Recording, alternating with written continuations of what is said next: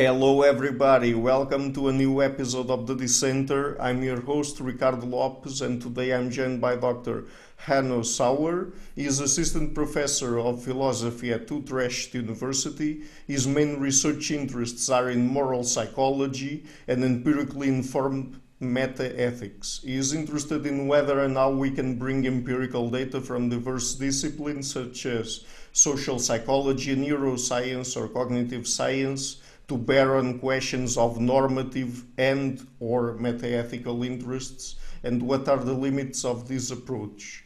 Uh, he is the author of Moral Judgments as Educated Intuitions, Debunking Arguments in Ethics, and Moral Thinking Fast and Slow. So, Hanno, thank you a lot for taking the time to come on the show. It's a pleasure to everyone. Thanks for having me. Okay, great. So, uh, let's tackle perhaps first uh, the things that I've alluded to in the introduction. That yeah. is, uh, you are a philosopher, but you are very interested in the scientific side of things. I mean, you draw a lot from literature coming from moral psychology, social psychology. So, I mean, how do you look at the relationship between philosophy and science when it comes to ethics and moral philosophy? Yeah, I guess um, for the longest time there used to be a kind of um, felt hostility, maybe, and philosophers tried to stay away from empirical stuff and. Uh, and empirically working psychologists and, and, people from other dis- disciplines, they were maybe um, skeptical towards um, philosophy. And I think it's a great development that that has largely changed. And I think the relationship between philosophy and psychology, but also between philosophers and psychologists, is much more productive and much more constructive, and much more of um, there's much more of an atmosphere of uh, people listening to each other and taking taking each other um, seriously. And I think uh, that's the way it should be. There are some um, strengths that philosophers have, uh, but they also have some weaknesses. Uh, um, uh, methodologically. Uh, and there are some strengths that empirically working um, scientists have, psychologists, uh, neuroscientists, cognitive scientists, and so on and so on. Um, and they also have some weakness, weaknesses, and they could just be, you know, cooperation for for mutual benefit between these uh, these disciplines. Um, and I think the past 20 years have shown that that this can generate a lot of interesting um, um, re- research, and and one discipline can benefit maybe from the conceptual fine-grainedness of the other, and the and, and, and the other discipline can benefit from just the empirical input and the and the um, the foundation in in in in, in actual um, data. So I think that's that's that, that's what's happening now. That's what's what's happening increasingly uh, and I think this has been a, this has been a pretty good development. Mm-hmm. Yeah. Uh, so, still talking about that, uh, I mean, with the empirical data that we have nowadays and that science generates, do you think that, uh, I mean, to what extent should philosophers still speculate about our psychological nature, our moral nature, without being informed by science. Because I would guess that from an historical perspective, until very recently, that's yeah. what happened. But I, I, mean, we can we can probably say that most of that was yeah. speculation, sort of armchair philosophy, and I mean, we could be for another two thousand years continuing to put ideas uh, on the paper, but I mean, if yeah. it wasn't yeah. empirically informed, then we would never be sure about what was correct. Yeah, yeah. I mean, um, um, the question is, you know, to what extent should philosophers still be be um, happy to to continue as they used to in the um, in the past? Uh, and I think very little. Not that there's no role to play for this, kind of approach armchair philosophy, say, but I think um, that role should be relatively um, um, small. I mean, it used to be all armchair philosophy, right? Uh, or, um, or, or, largely. But that was fine for, for a long time because there was no data mm-hmm. on no, no actual empirical data and statistics and so on and so on on how the mind works, and, and, and, you, and you didn't have imaging and you didn't have cognitive science and all these methods. So it was just sort of the best that people could do. Um, but I think once you start having that data, that's a development, I guess, that's that's you know began to emerge in the late 19th century, but only really took off in the second half of the 20th century, I suppose. Um, once you once you do have actual data, then it becomes increasingly, I think, problematic to to just go on ignoring those.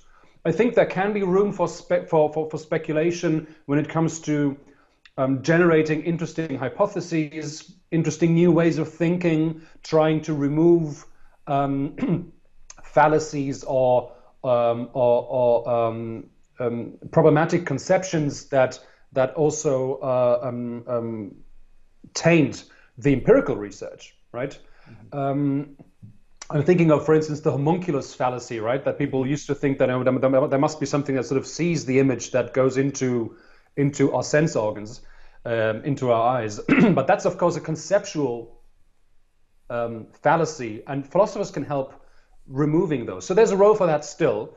Um, but I think coming up with theories how how the how perception works, how memory works, in a way that that that that just flat out ignores and thereby encourage the risk of of getting it all wrong or straight up contradicting actual um, empirical data and studies. I think that's that's probably a thing that philosophers should stop um, stop doing. So an, an, an, important task is when you come up with theories in philosophy or psychology or, where, or wherever, um, to have a, have a sense of, okay, which type of genre mm-hmm. does this or that claim belong to? Is, th- is this a methodological claim? Is this uh, a conceptual claim? Is this a normative claim?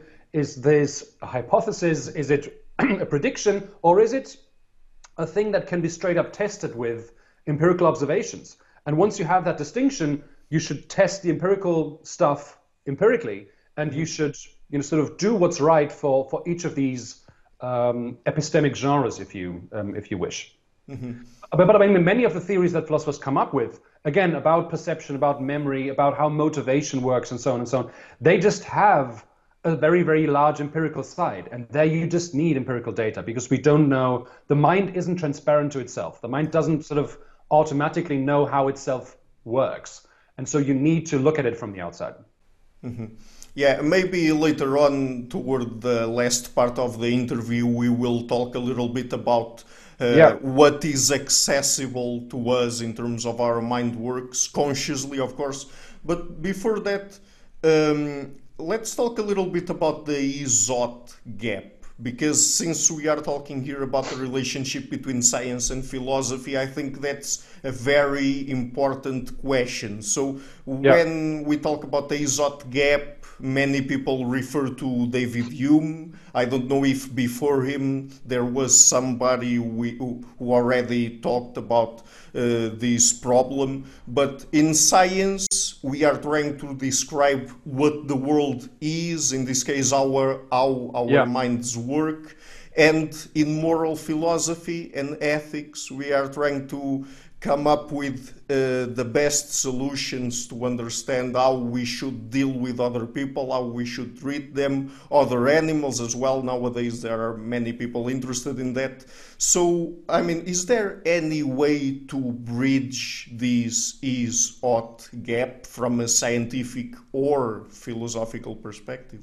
Yeah, I mean, in a, in a, in a technical sense, it's correct that you, there's no logical there's no there's no formally valid way to get from from purely descriptive premises to yeah. to a conclusion that has um, normative content that's to, to a moral conclusion. That's just the the the you know Hume's law, the is-ought gap. Actually, I, am not a, I'm not a historian, but I, I'm, I'm I'm not aware that there is any statement of the is-ought gap preceding Hume. This may be largely because it was just taken for granted that nature nature was or the world was was just colored with normativity, right? It was it, it was just inher- an, an, inherently normative world that people thought we inhabited, uh, and it just took various intellectual developments in in in, in of of modernity mm-hmm. to, to to to appreciate that differentiation, right? That what's true isn't beautiful, and what's beautiful isn't morally right, and so on and so on. So you get that differentiation of value spheres. That's then uh, one, one, one consequence of which is that, um, as Hume made clear, um, descriptive insights and normative conclusions are, are, are always logically distinct. Um, of course, that doesn't mean that um, scientific information and empirical data and descriptive statements are irrelevant hmm. to moral theorizing and political theorizing. These things can become relevant, for instance, when you think about um, which types of um, ways of living together tend to be sustainable, right? Mm-hmm. Uh, so, for instance, when people when people talk about, you know, which is preferable, you know, very cru- crudely speaking, capitalism or socialism, mm-hmm. right? People do refer to instances where either model has been tried in different cultures, different times, different places, with different people, and under different conditions. And if one of these two models tends not to produce desirable results. Now, what's desirable or not, of course, that's not straightforwardly empirical, right? We just, you know, what serves human interests and what what what leads to peace, what leads to war, what leads to exploitation, what leads to to uh, to cooperation, and so on and so on. So these are not straightforwardly empirical, but in principle, you bring in empirical data and and historical information to adjudicate this question, um, and yeah, it's it's it's. I mean, we cannot derive normative premises from from well, the normative conclusions from empirical premises, mm-hmm. but we also never really get an interesting actual prescription regarding what we ought to do without any knowing anything about the world, right?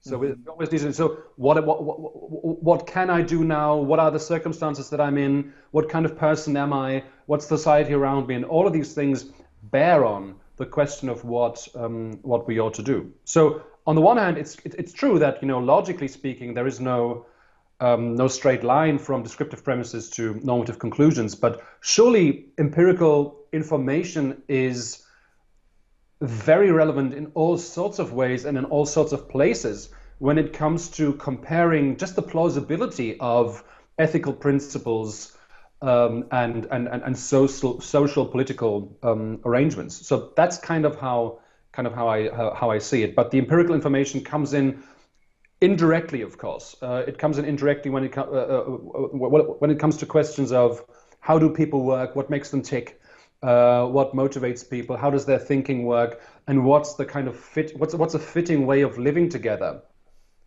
um, that that that that is suggested by that. Yeah, uh, I was just thinking that maybe, I mean, with the same different people might arrive at very different conclusions or solutions about how they should treat, for example, a group of people. So let's say that we look at other people and we notice that they are different from us, for example, in terms of race and uh, historically some people got at the conclusion that okay so we should eliminate these people we should commit genocide against them we should imprison them etc we should, segregate them from us. But uh, and uh, on the other hand nowadays people uh, I mean, it's politically incorrect to say that. Of course, there are still racist people, but uh, I mean, we have with the same ease information, let's say with the same fact that people are different from us, we have another approach, generally speaking, that is we try to uh, befriend those kinds of people. We say that they also have rights and things like that. So, I, I mean, perhaps I'm being a bit simplistic here, but just to say that with the same empirical fact, let's say, people with different, I'm not sure if we should call it preferences or not, arrive at different conclusions. I mean, th- does this make sense? Yeah, I mean, it, different people want different things. Yeah. Right? Uh, and there are different cultures. Um, different ways of life, um, yeah. and, and, and, and many many forms of life can be um, in people's interests, right? There isn't there, there, there isn't there isn't one unique way um, of living that's that's the only way that's good for humans, right? Mm-hmm. I don't think it's perfectly arbitrary how people live. Some some ways of living tend to be tend to be preferable overall for um, for for um, a, a, a, larger number of people. Um, but but but but there there are many ways of um, many many defensible ways of living um, um, together. but the cases that you've mentioned of you know dehumanization and, and and and segregation and so on and so on. I mean that's another point where empirical information become normatively relevant because almost always in history, but also still um, still today, um, these forms of abuse and discrimination and so on and so on, people were um, were trying to justify these uh, kinds of treatments um, by making partly by making empirical statements about mm-hmm. oh these people are like that and we are like this and so on and so on and the vast majority of these claims just turned out to be false right i mean there are differences between people but they are uh, when you look at how large they could be they're actually pretty minor right uh, people you, you know human beings all over the world are, are, are, are, are pretty similar to each other right? Mm-hmm. I mean, there are cultural differences, of course, but in terms of you know the basic interests and fundamental values, uh, people people are people are pretty much uh, um, um, um, the same, um, or differences are very minor. And so you know all sorts of sexist and racist um, discrimination and abuse and, and mistreatment and dehumanization, all the way to to genocide. These kinds of practices they were usually rationalized at least in part, by saying that oh these people don't have certain abilities or or, or, or their psychology functions a certain way they are inherently more stupid inherently more cunning and evil and so on and so on and these claims just aren't correct mm-hmm. um, and so that's another way another important way i think for for for, for, for empirical um, information or just the, just just the, the plain old truth right to have to have normative um, relevance on how we behave and how we treat each other. Mm-hmm. Yeah, so uh, we're going to talk about moral realism, and I guess that uh, cool. this is a very important question to ask before we get specifically into that topic. So, uh, in terms of meta ethical theories, when we refer to that, we usually think about consequentialism, deontologism, virtue ethics, and other theories like that. Um, I mean, I, am not sure if this is right, but I, I read lots of uh, books on ethics and moral philosophy, yeah, yeah. and uh, I have this intuition, let's say, that uh, at at a certain point, when philosophers are trying to argue why we should adopt a particular uh, meta ethics in our life, let's say, that uh, they always arrive at a point where uh, they rely on some sort of intuition of theirs. So let's say they are arguing for a particular thing, and, and there's always a point, to me, it seems, where they simply say, okay, so uh, this is preferable to that and uh, I, I, mean, there's a certain point where it seems that they can low, they can justify their position further. Let's say they simply have to accept that this is the best way to do things, or this is the wrong way to do things, and that's how it is. I mean, th- does that make sense? Yeah, that's the way it is. But I don't really think that's a problem. I think mm. I think it's, you know Wittgenstein says at some some point you know all knowledge bottoms out in intuition at some point. Mm-hmm. I mean, you you can you can keep going back asking for more reasons and more support um, uh, for whatever you your, your, your claims are, but yeah. I mean it must it must come to an end somewhere, right? There must be there must be a point where you reach that rock that bends yeah. back back the spade. Um, so um, it's true that ultimately when you argue about you know these theories that you've mentioned, deontology and, and consequentialism, the various versions of that, and so on and so on and so on. Yeah. Ultimately, people will will just uh, will just say that well, that just seems plausible to me, mm-hmm. right? Uh, yeah. And if you ask me, if you ask me, well, well, why why why, why should we be why why should we promote happiness? Mm-hmm. People often say that. Well, I, I, I, I don't know what to respond. that's that's just a you know that's just a basic proposition to me Um, um, but I think that reaction is fine. Um, there must be some point where we just say, well, well, that just seems overwhelmingly plausible to me. Do you have an actual specific reason why I should doubt that? Right? Can you give me a reason why I, why I should think that um, it's fine to abuse people's rights or, or, or, it's fine to harm them without good reason? Can, can, why should I why should I doubt that? Right? Mm-hmm. Uh, and usually there, there isn't like an actual specific reason that people have. They just think that well, how do you? People just say, well, how do you know that? Right? but there's just sort of a, um, a naked, unsupported um, um, challenge to this uh, to, to this idea, and I think such challenges can be basically dismissed. Um, so it's fine, also in in, in, in ethics, as we do it in in, in, in any discipline, in, in any knowledge domain. It's fine to arrive at those um,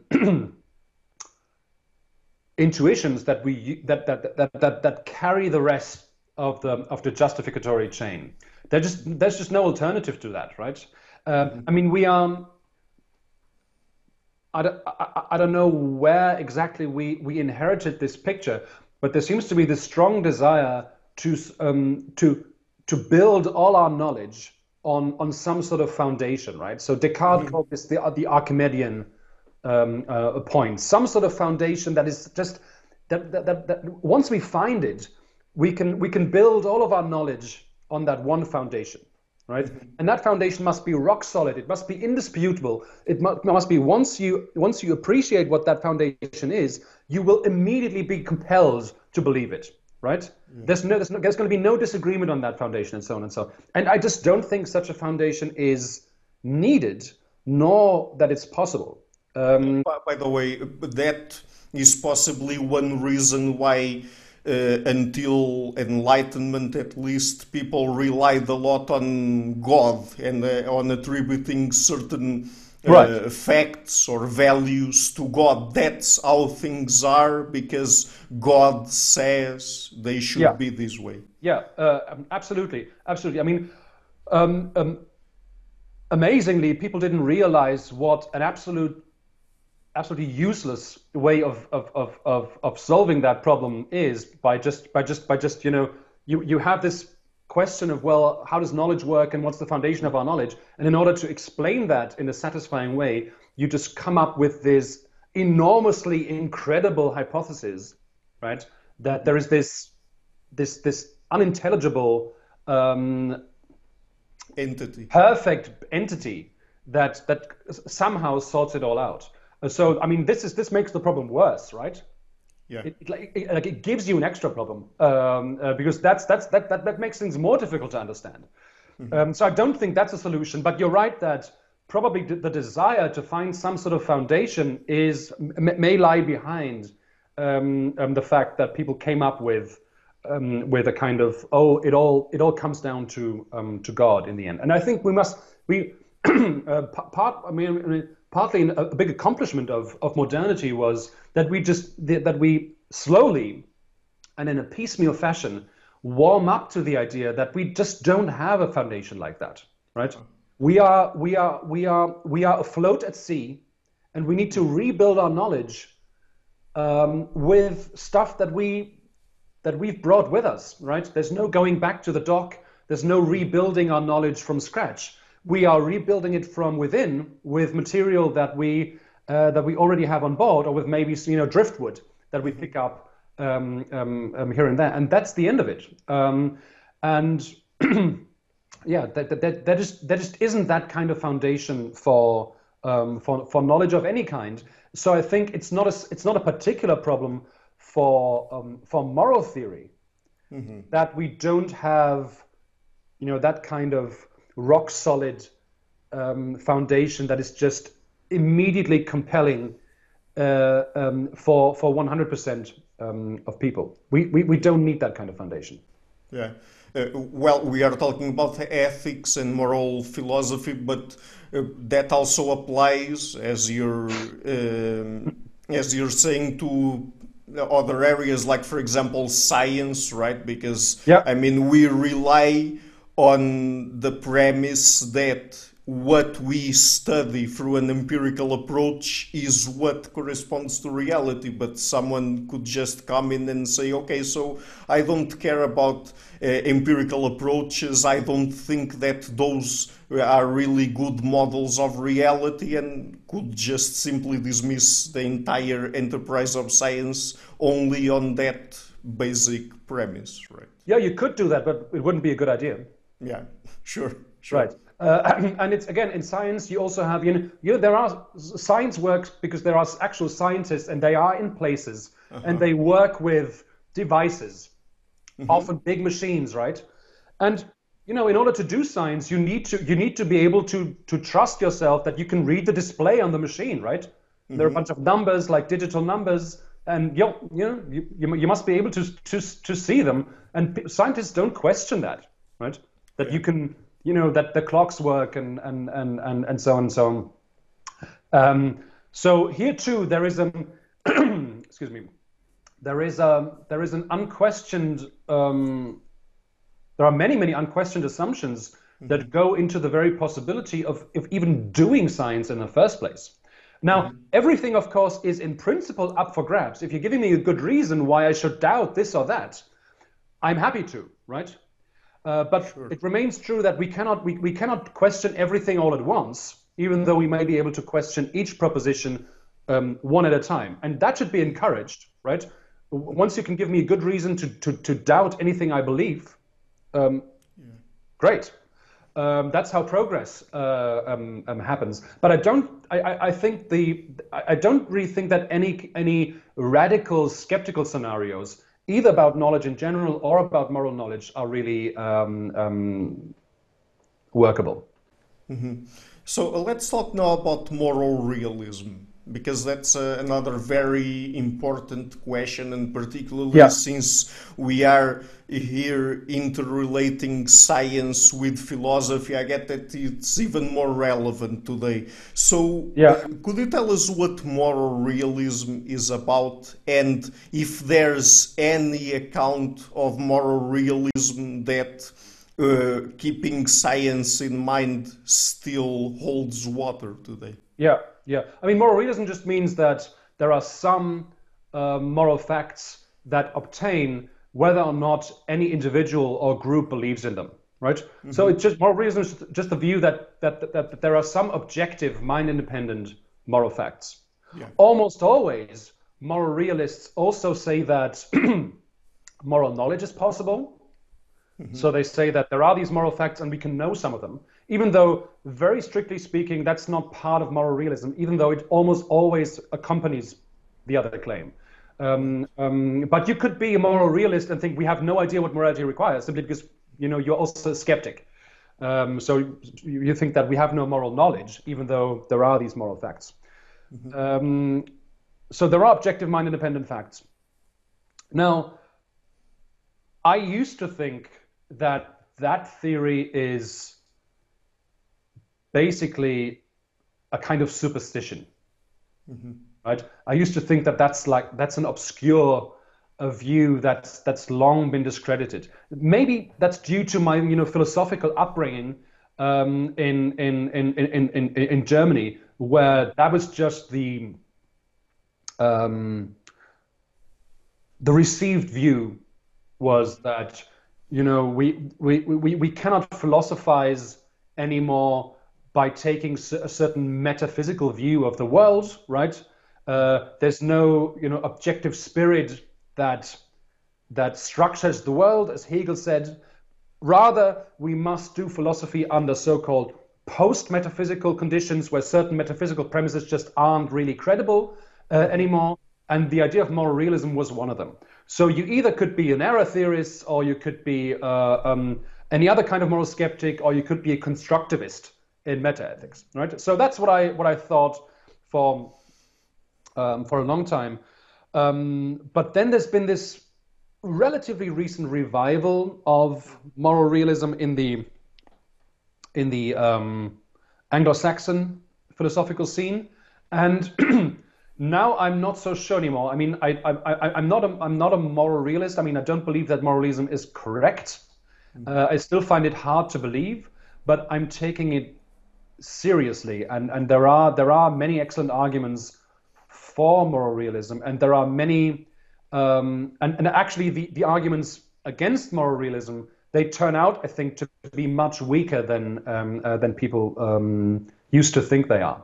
So I'm I'm I'm on I'm, I'm it's a position that I take seriously, but I still find it hard to believe. Just as a psychological confession, so to speak, right?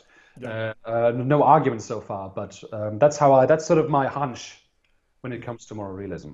Mm-hmm. Doesn't it depend also a little bit on how we define moral facts? Because I mean, j- just to go again back to science, we have these empirical facts in science. I mean, the knowledge that we arrive through an empirical approach, but moral facts wouldn't have to correspond to something as uh, an empirical fact, right? I mean, it's yeah. not something, it's not that there are moral facts floating around there like there are atoms in the universe, right? Yeah, yeah. Well, um, well there are different versions of moral realism, and some versions of moral realism do say that.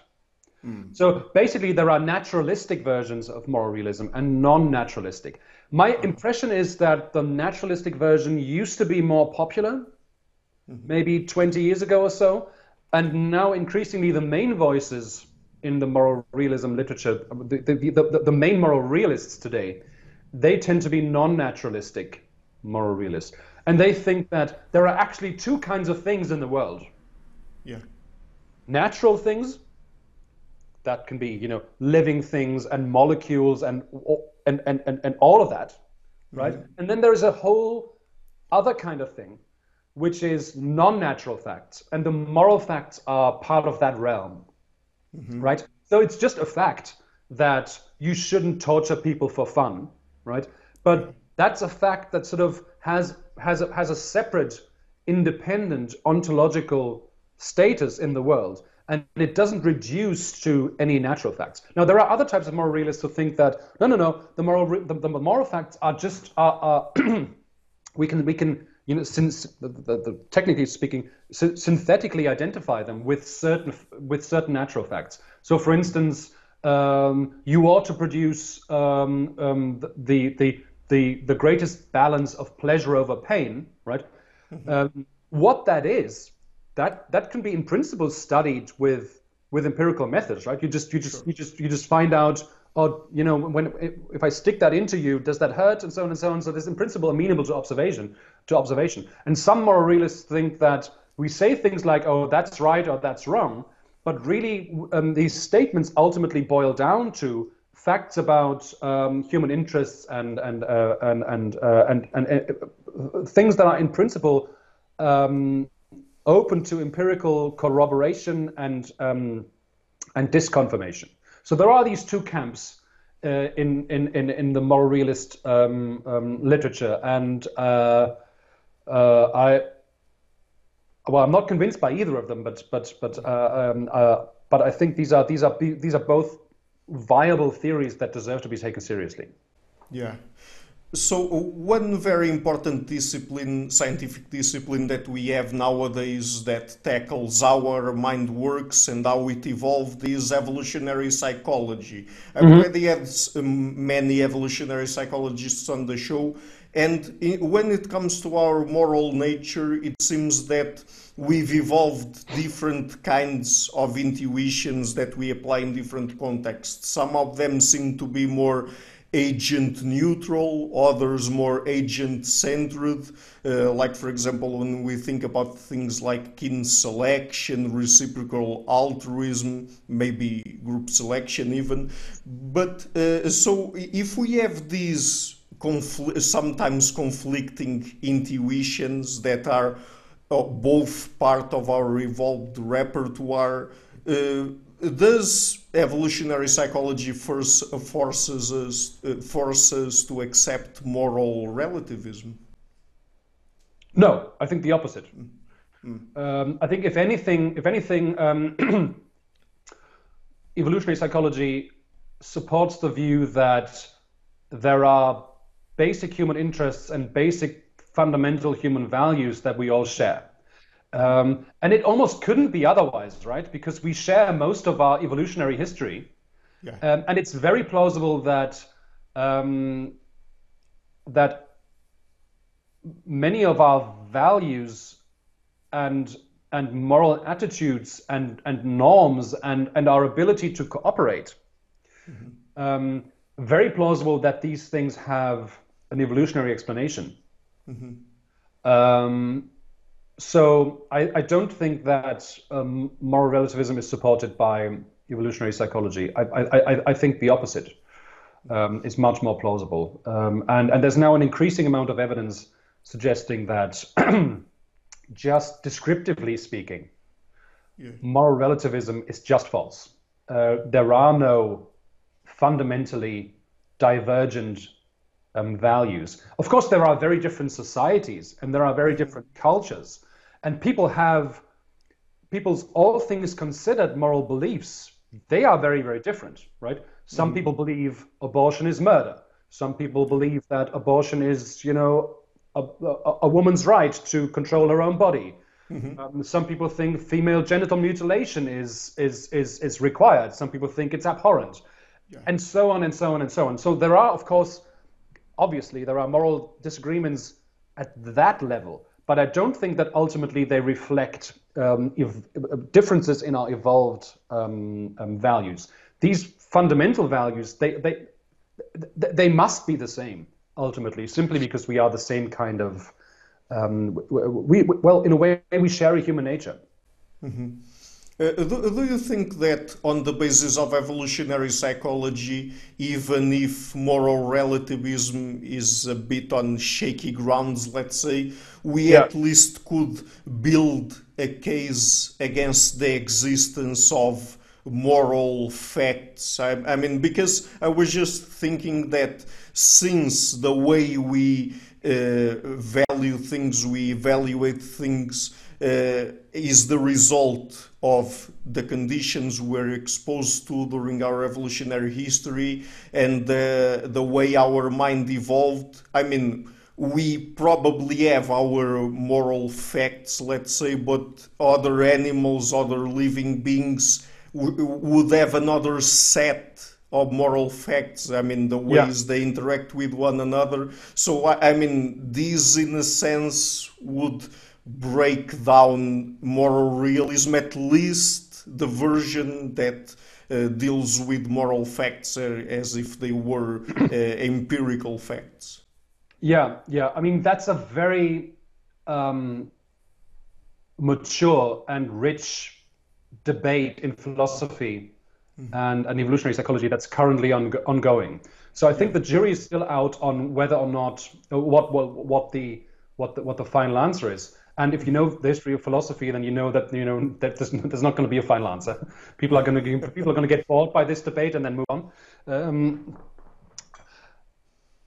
so I mean, in principle, it could be that evolutionary psychology could at least um, provide grounds for moral skepticism. So that's the that's the sort of um, the, now the classic evolutionary debunking argument, uh-huh. right? Is if there are these objective mind-independent moral facts out there, but mm-hmm. if if our moral beliefs of the values that we have, that we actually have, if those values have been shaped by evolution, but evolution doesn't care about these moral facts that are out there, right? Evolution cares about what works in terms of fitness, right? Evolution cares about basically just how many copies of your genes do you get into the next generation, mm-hmm. right?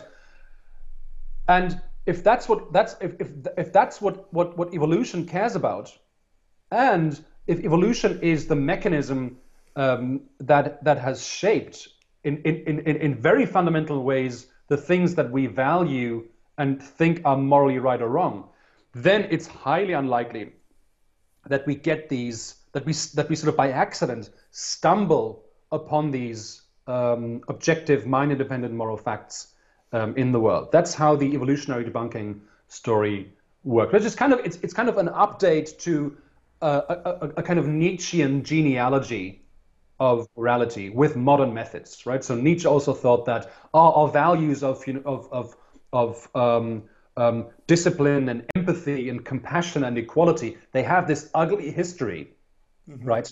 Um, born out of resentment and, and, and the slave revolt in morality and so on and so on. And if that's the history of our values, we have no reason for thinking that these values are correct. Right? Right. So with with with with debunking arguments it's like that. It's that evolution doesn't go for moral truth. It goes for very crudely speaking, you know, survival and fitness. Um, and uh, uh, and so there is this disconnect. Um, so that argument may work. Uh, like I said, there is a very, very active debate still going on that's very, very deep and detailed right now on what are exactly the epistemological principles that you need to assume to make this kind of argument work. What are the options? Should we, should we, should we, um, if we have a different account of how our values evol- evolved, maybe that works. Maybe we can go for a different version of moral realism to diffuse the problem. Uh, maybe we can be happy to be moral skeptics and we become fictionalists or something um, all kinds of solutions to um, to this basic problem. Uh, so I, I, think in principle, um, telling a story about the origins of our values can have ep- an, a, an, epistemic impact on on on on on how confident we are that these beliefs are um, are true. At the end of the day, I'm more inclined to believe that. Um, there is a very tight connection between what's it, it, it, you know it's it's it's it's not it's not it's not a perfect connection but it's a very tight connection i think between what um, what what morality demands mm-hmm. and what um, um, and how we evolved mm-hmm. so i do think our values are grounded in an evolutionary story and it's no accident that uh, that we value certain things and not others. This is this is surely an evolutionary heritage, both from biological evolution, but also more recently from from cultural evolution. We look at the past maybe 500,000 years and and or, or past 10,000 years perhaps. So relatively speaking, shorter time spans. Um, um, so so yeah, I do think our moral attitudes and norms are an evolutionary heritage from bio biological and cultural um, evolution. But I also think that um, there's just no alternative to that, right? Uh, um, um it's it's. I mean, one of the premises in the debunking literature is, is, that. Well, in principle, you know, our moral values could be anything, right? It could be that yeah. the best thing to do is, I mean, I think the, the, the frequently used example is maybe you know the, the, the, the morally best life isn't to be to be nice and helpful and and and and uh, uh, and cooperative. Maybe the morally best life is to do some silly thing, right? To count blades of grass all day, or to or to jump up and down, um, and, and and just and then just behave in bizarre ways. But we wouldn't know it because because our, our values come from come from evolution. And I think that's an important premise that plays a big role in this argument. And I think that premise just doesn't make sense right? There's there is sort of a, a, um, a relatively narrowly constrained space of of what what what the subject matter almost mm-hmm. of morality is um, and and and and morality must be something that that that that has a connection to human flourishing and human ways of living together, mm-hmm. right? It's just not true that, well, in principle, uh, uh, morality could be about anything, uh, anything logically possible, right? And we and and it, sort of, and we can we can pretend that we don't know what what what what moral concerns are and uh, and whether the actual moral concerns are these bizarre things. I just don't think that's um, that's plausible um, um, to begin with. Um, morality is about how do people flourish, how do they thrive, how do, how do, do they live together in a functional sort of way. Uh, uh, I, I, and that that's just that's just what what what what morality is about. Um, and we, we think that that's what it's about, largely because we evolved a certain way. But um, but, but, but that's what I mean by it, there is a tight connection between what morality is about and, and, and, and, and our evolutionary history. Mm-hmm. Yeah, uh, that's very interesting. And I guess that another argument that we could derive from evolutionary psychology, particularly if it's true that we have these sort of human moral universals, and in all human societies we find a common basis for morality, let's say, yeah. is that um, maybe what is morally true is what works for us. I mean, because from an evolutionary perspective, you, if we've evolved these moral intuitions, maybe that's what leads us to act in a way that is conformant with let's or conforming with how we interact with the world yeah. around us, with other people, and that's what works for us as humans. Probably for other species, it's different, but I mean, it still works, right? Yeah, yeah. I'm, I'm, I'm, I'm, I'm pretty happy with that. Yeah. Mm-hmm. Um, I wouldn't say. I mean, I'm, I'm, or maybe I'm, I'm, I'm still not. Well, I'm still somewhat unsure about how much of a functionalist, I guess, about morality I am. But I think that there, there must be a, a tight connection between, as you put it, between what's moral and what works in a way. It doesn't mean that it, that doesn't mean that whenever we have something that works for me or for this or, or for you or for this or that group, that automatically ma- makes it makes it all things considered morally justified, right? Often what works and what's right can come apart. But in principle, there must be this fundamental connection that morality pays for itself in the in the currency of um, a functional way of living together. Uh, uh, um, uh, and, and, and morality pays for itself in the currency of flourishing and, and, and, and, and mutually beneficial cooperation. Mm-hmm. Yeah, I guess I was thinking more along the lines of a pragmatic approach to things because uh, pragmatists sort of hold this view that, I mean, truth is what works, is, I mean, I, I behave in a certain way, and if it produces good results, then that has a truth element to it, let's say, instead of simply trying to find what's out there in the world. But there's this sense that by interacting with the world and see what it works and what doesn't, we, al- we yeah. also get at some sort of truth about yeah. how yeah. the world works. Um, I mean, like I said, I think to a large extent that's true. Um, but the connection between what works and what's true or what works yeah. and what's moral isn't perfect, right? I mean, right. it can be great for me to believe that I don't have cancer, but it doesn't make it true, right?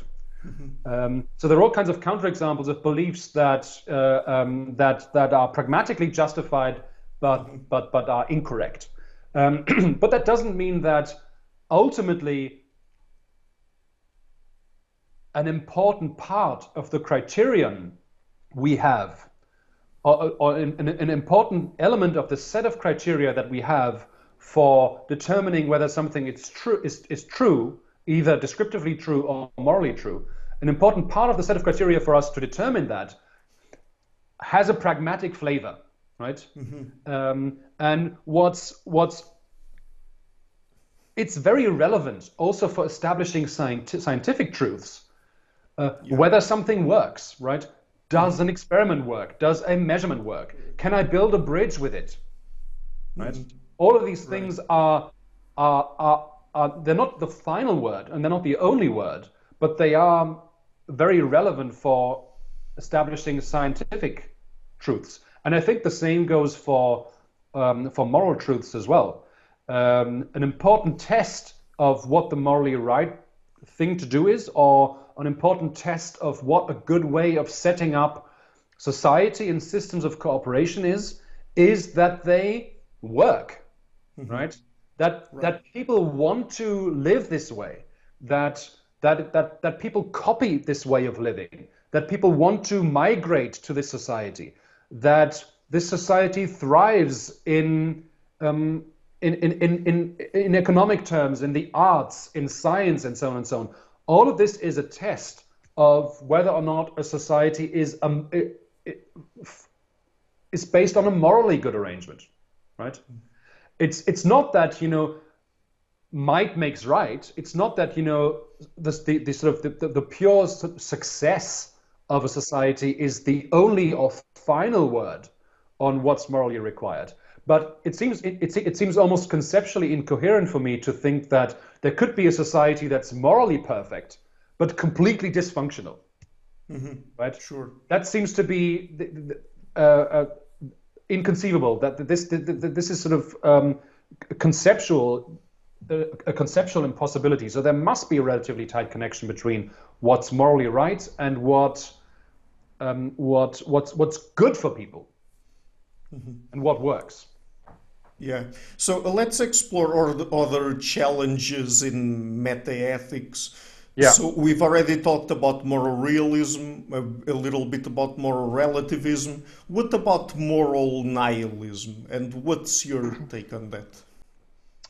Um, so nihilism would be the idea that um, there are no values, right? So whenever we think that a, a, certain, certain thing is morally right or wrong, we are just mistaken, and um, the world is just normatively inert, and it doesn't contain these values that um, that we think it contains, and we maybe we, we are just projecting them, or it's just some some sort of prejudice, or just a feature of our psychology. Um, here too, I think most of the reasons for nihilism are not very plausible. They are they are. I'm I'm inclined to say often a bit sophomoric. Uh, they're often uh, uh, a bit like, well, you know, it could be that that that everything's permitted and so on and so on. Um, uh, how do you know that, that that that anything's right or wrong? Um, and and I don't I, don't find the sort of the the the the the, the, the um, usual road to nihilism um, very very compelling. Um, I mean, on the other hand, it's it's it's it's important to emphasize that if nihilism is true, then that's fine, right? Mm-hmm. Uh, because according to nihilism, there there are no problems, mm-hmm. right? Uh, so if, if, if, if nihilism is true, then, then, then, then by that token, there's no problem with that because, because nihilism says that there's, there, if nihilism is true, then there are no values in light of which it would be, it would be a, a, a catastrophe that nihilism is true. So um, I'm sort of re- relaxed about um, um, about the possibility. I mean, I guess there is this existential sense in which nihilism is true, which is that in a in, in the relatively near future, all of this will be forgotten and and and and and and, and none of it will will have any ultimate relevance for the for the for the for, for the destiny of the universe right mm. so if that's what people mean by nihilism is that people are fi- that that people and things are are finite and that uh, and that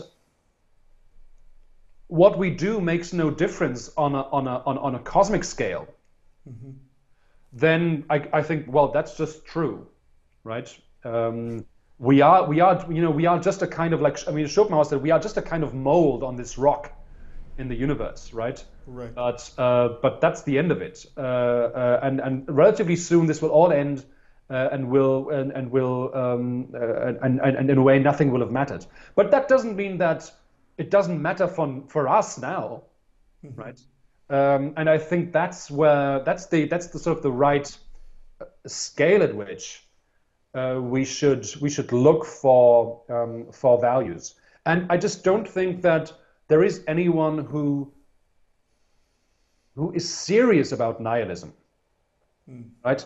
I mean, it's it's it's it's it's a fancy possibility that people like to entertain, maybe to um, to get that pleasant um, shudder uh, that you get also when you watch like a horror film or something like that. You know, you are safe uh, in your in your own home, but you watch these gruesome things on the screen, and people, I think people people people people watch, you know, people entertain nihilistic thoughts like that. Actually, there are they are fine in in you know sitting at home in their morality, mm-hmm. but you know they they they watch you know nihilism or entertain nihilism as a possibility just because it makes it it, it, it, it gives you this pleasant feeling of of epistemic vertigo. Um, but I'm I'm I'm, I'm going to start taking nihilism seriously when uh, when you show me a nihilist, right? Uh, show me an actual person that lives that, that that that doesn't appreciate any differences between better and worse and good and bad and right or wrong mm-hmm. in the in the overwhelming majority of their waking life right mm-hmm. show me a person like that and then i'll start um, taking it seriously yeah but a nihilist a moral nihilist would not necessarily be an a moralist no mm-hmm. no it doesn't have to be a bad person mm-hmm. right but um, i would suspect that believing, actually genuinely believing that nihilism is true would make a difference to your behavior. Mm-hmm. If you think that it doesn't actually make a difference to your behavior, then it's even more puzzling why why the question should be relevant, right? So you're saying me that there are no moral values whatsoever, that this thing that people care so passionately about doesn't actually exist, but it makes no difference whatsoever to your behavior, then why should I care, right? Yeah. So um, you know, show me an, uh, someone who lives nihilism or who really like, recognizably um, behaves differently because that person doesn't believe in the values that you and I believe in, mm-hmm. or um, if, if, if, if there isn't such a person because it makes no difference to people's behavior, then I just don't see what the problem is. Mm-hmm. Yeah, I understand. So, so I'm, I'm, again, I'm, I'm, I'm, I'm relaxed about that possibility. Um, but there is a sense in which I think that nature doesn't care about what happens to us. Um, I don't think there is a God that cares about us either. Um, this is all finite, and uh, and and and even if we if we if, if we go around torturing and murdering people and animals and so on and so on, in a way, this will there, there is a sense in which this won't matter a billion years ago, right? So, but but but I think that's that's that's a, that's a different question from what what matters here and now for mm-hmm. um, um, for us. And so the nihilistic um, hypothesis, I think, doesn't really it doesn't really um, make make a big difference. I think to uh, uh, um, to to actual people. Mm-hmm. Yeah. So let's talk about other challenges. What is the anti-rationalist challenge? Well, um, I mean, there are different forms of anti-rationalism, right? So there's sort of uh, post-structuralist uh, anti-rationalism, or you know, anti-rationalism has has um, um, a, um, a, distinguished pedigree also in the in in, in critical social theory. Mm-hmm. Frankfurt School they were skeptics about about rationality because they thought, sort of following Max Weber and sociology, that when rationality spreads as a way of organizing society bureaucratically and and and and um, and, and yeah, well, in very rational ways, bad things happen, right? So at you know the natural end of of of of of, of designing society in a rational way is rational mass murder in concentration camps, right? So there is that line of anti-rationalism, and there are many many others. Um, um, in in, in, in moral psychology, uh, uh, um, the main version of anti-rationalism is that um, actually, when we look at how people arrive at their moral beliefs, it turns out that reasoning doesn't play a big role. Usually, people have like a gut reaction. Uh, oh, that seems wrong, or that seems right, or that seems yucky, or that seems appealing, and then they, uh, uh, uh um, you know, the the the verbal reasons that they produce yeah. are a post hoc rationalization. Sometimes they are even confabulatory. They are literally made up. Um, and so it's it's it's almost always that's the idea of, of anti-rationalists. It's almost always this um, um, affectively charged intuition that determines the moral judgment, and the reasoning stuff is this froth that comes um, after the fact and is sort of being being being put forward to to rationalize our intuition, uh, but it doesn't really make a causal difference to uh, the to the moral beliefs that we hold.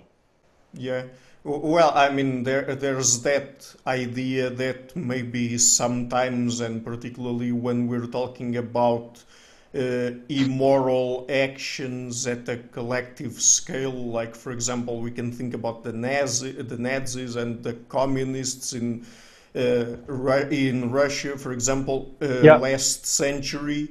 Uh, I mean, there's that idea that maybe people want to do something to other people and then they come up with uh, a justification or an explanation after yeah. the fact that sounds good or sounds plausible to justify their behavior. Yeah, yeah, and and and, and that is very common, right? Um, so there is a there, there is a sense in which anti-rationalists in moral psychology describe a case that happens troublingly often. Mm-hmm. Right? So it's just true that I mean, and there is there's interesting literature by uh, on, on, moral disengagement, for instance, by by Bandura and other people, showing that we we often use our our capacities of reasoning to mm-hmm. excuse bad behavior, right? Mm-hmm. Like you said, we want to do th- something, we want to, we just hate a group of people, and we want to kill them and take their stuff yeah. And so we just come up with a justification. Oh, they're not really people, right? They're not. They're, they're, they are. They are disgusting vermin, and so it's fine to to exploit and and and, and abuse them. Mm-hmm. Um, but yeah, so so so so that's right. Uh, it's it's just correct that in many cases, maybe even in the majority of cases, mm-hmm. moral reasoning comes after the fact. And in a troublingly large amount of cases, we use moral reasoning for self serving ends, right? Mm-hmm. Because we want to make ourselves look good, because we want to um, justify our bad behavior or selfishness uh, and so on. So that's correct. But I don't think that, as it stands now, the, the available evidence um, suggests that um, that moral judgment is never impacted by by moral reasoning. Mm-hmm. Well, maybe it also could be that sometimes, or most of the time, even because we don't have direct access to, for example, the motives behind our behavior, because it occurs mostly at the subconscious level. Yeah. Perhaps people act, and then when they are asked for a reason why they did something like they did. Maybe they just say what they acquired culturally from other people. Yeah. I mean, they say something that sounds good to the uh, to the people that are part of the same culture. Yeah, yeah. They they come up with something with some plausible sounding story, mm-hmm. right? Yeah. Um, but again, to a large extent, I don't really see, or I've, I've, I've kind of lost the ability to see that as a huge problem. Mm-hmm. I think that, that, well, that's just how reasoning works. Mm-hmm. Mostly we run, our, our, our, our, mind runs on intuition. Yeah.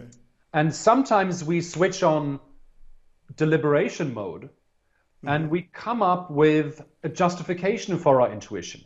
But when we do that, we don't really identify the, the actual causes that, uh, that, that, that, that brought us to believe something. Mm-hmm. We come up with a plausible justification for, and often that justification will be actually plausible, right?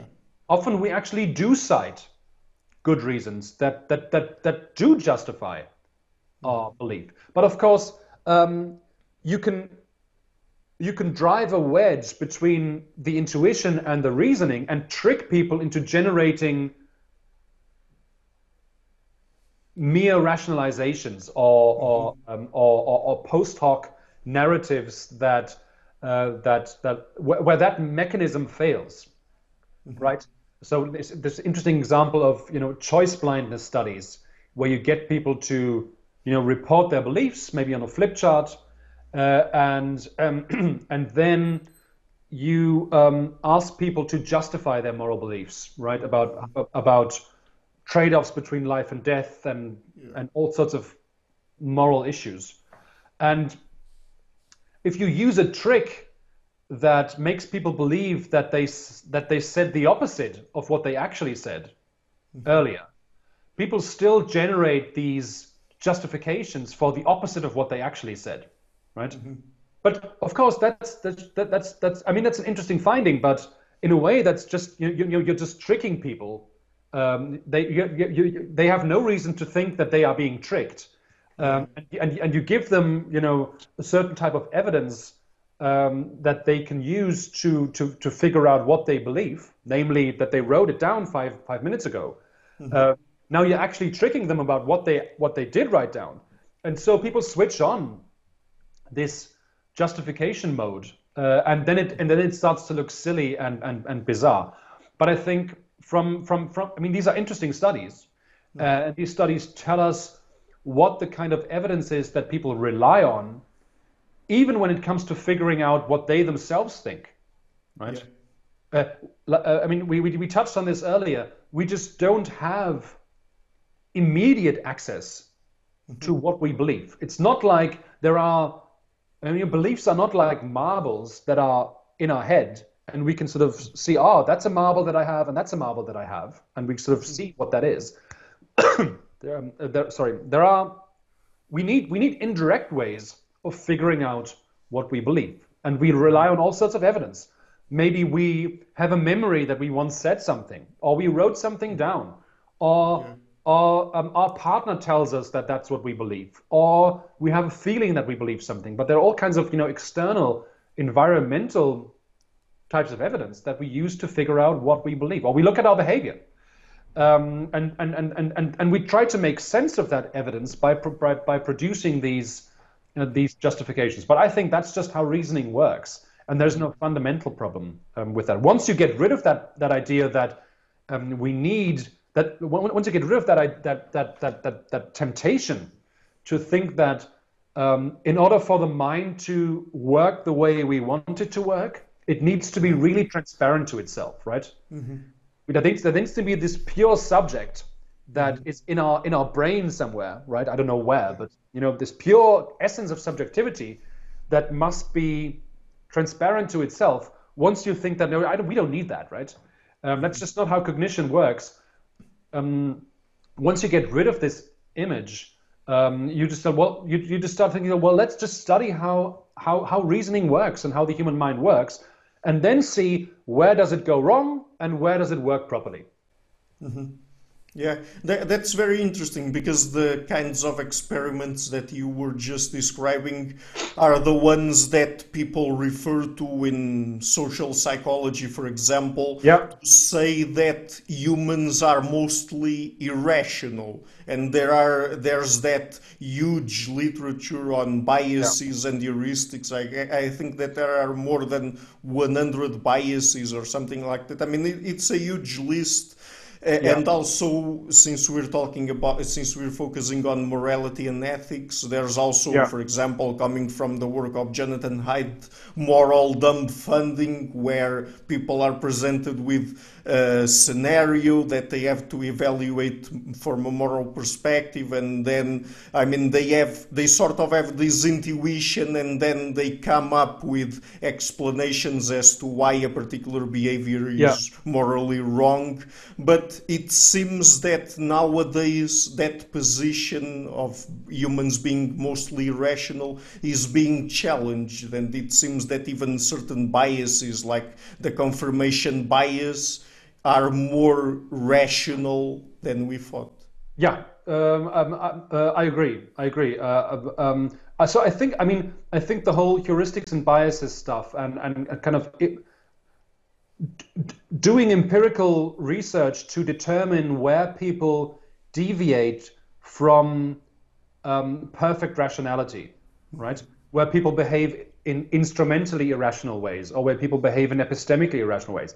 I think that's a great research program that has generated many interesting questions and produced many interesting results. But I think, as you said, it now becomes increasingly clear that the strongest claims or the most spectacular claims, perhaps, that were made in this research tradition are probably false. So the idea that humans are sort of fundamentally irrational, I think, cannot, can, can no longer be defended in light of the actual evidence. It's true that people behave irrationally, and we, I mean, we know that. That's just, that's just, that's just common sense, right? We know that people behave irrationally more often than we'd like, right? Yeah. Um, people are bad. People have weak will, uh, and people believe what they want to believe rather than what's true, and um, and so on and so on. People find it very difficult to change their mind, right? Mm-hmm. But not just about moral beliefs. I mean, they, they find it very difficult to change their moral beliefs. But they find it very difficult to change any kind of belief, right? And and and and, and you, uh, uh, it, it almost never happens. But that's again not a problem that's particular to to moral beliefs or moral judgments it's just a feature of how um, um, how the mind works. Um, so there are well-known instances of irrational, self-sabotaging behavior, and we would maybe like to see less of that. But people are capable of of behaving rationally. Mm-hmm. Uh, plus, many, uh, well, plus much, much of the evidence that people have used to support this people are irrational line. Mm-hmm. Um, well, um, a lot of this stuff doesn't replicate. That's one thing, right? right. Um, a lot of these studies just just cannot be re- re- um, reproduced by other scientists. Um, in many cases, you, you are trapping people in these studies in, in just very unfamiliar situations that have nothing to do with everyday decision making. And then it's, I mean, it may be true that people behave irrationally in these contexts, but it's also not very interesting right? Hmm. We want people to be able to behave rationally in the in the actual world that they live in, and the fact that you can trick people into into violating certain axioms of probability theory and rational decision making in very bizarre circumstances may be correct, but it's it's it's it's not very it's not not very surprising and and, and not very um, um, problematic for um, for our life. And in many cases, also um, these experiments they just have been you know misinterpreted. It's just if you look at it a certain way, uh, what people are doing is perfectly rational, right? Um, you you mentioned confirmation bias, uh, which is which is this tendency to to look for evidence that confirms our beliefs rather than evidence that undermines our beliefs. Mm-hmm. Um, and and that in, in many cases, we, we, we are excessively in, in, in search of confirmation, and it would be good for us if we were more willing to revise our beliefs. I think that's certainly true. But it's not like um, wanting to confirm your beliefs when you talk to other people that disagree with you is a fundamentally irrational um, thing to do.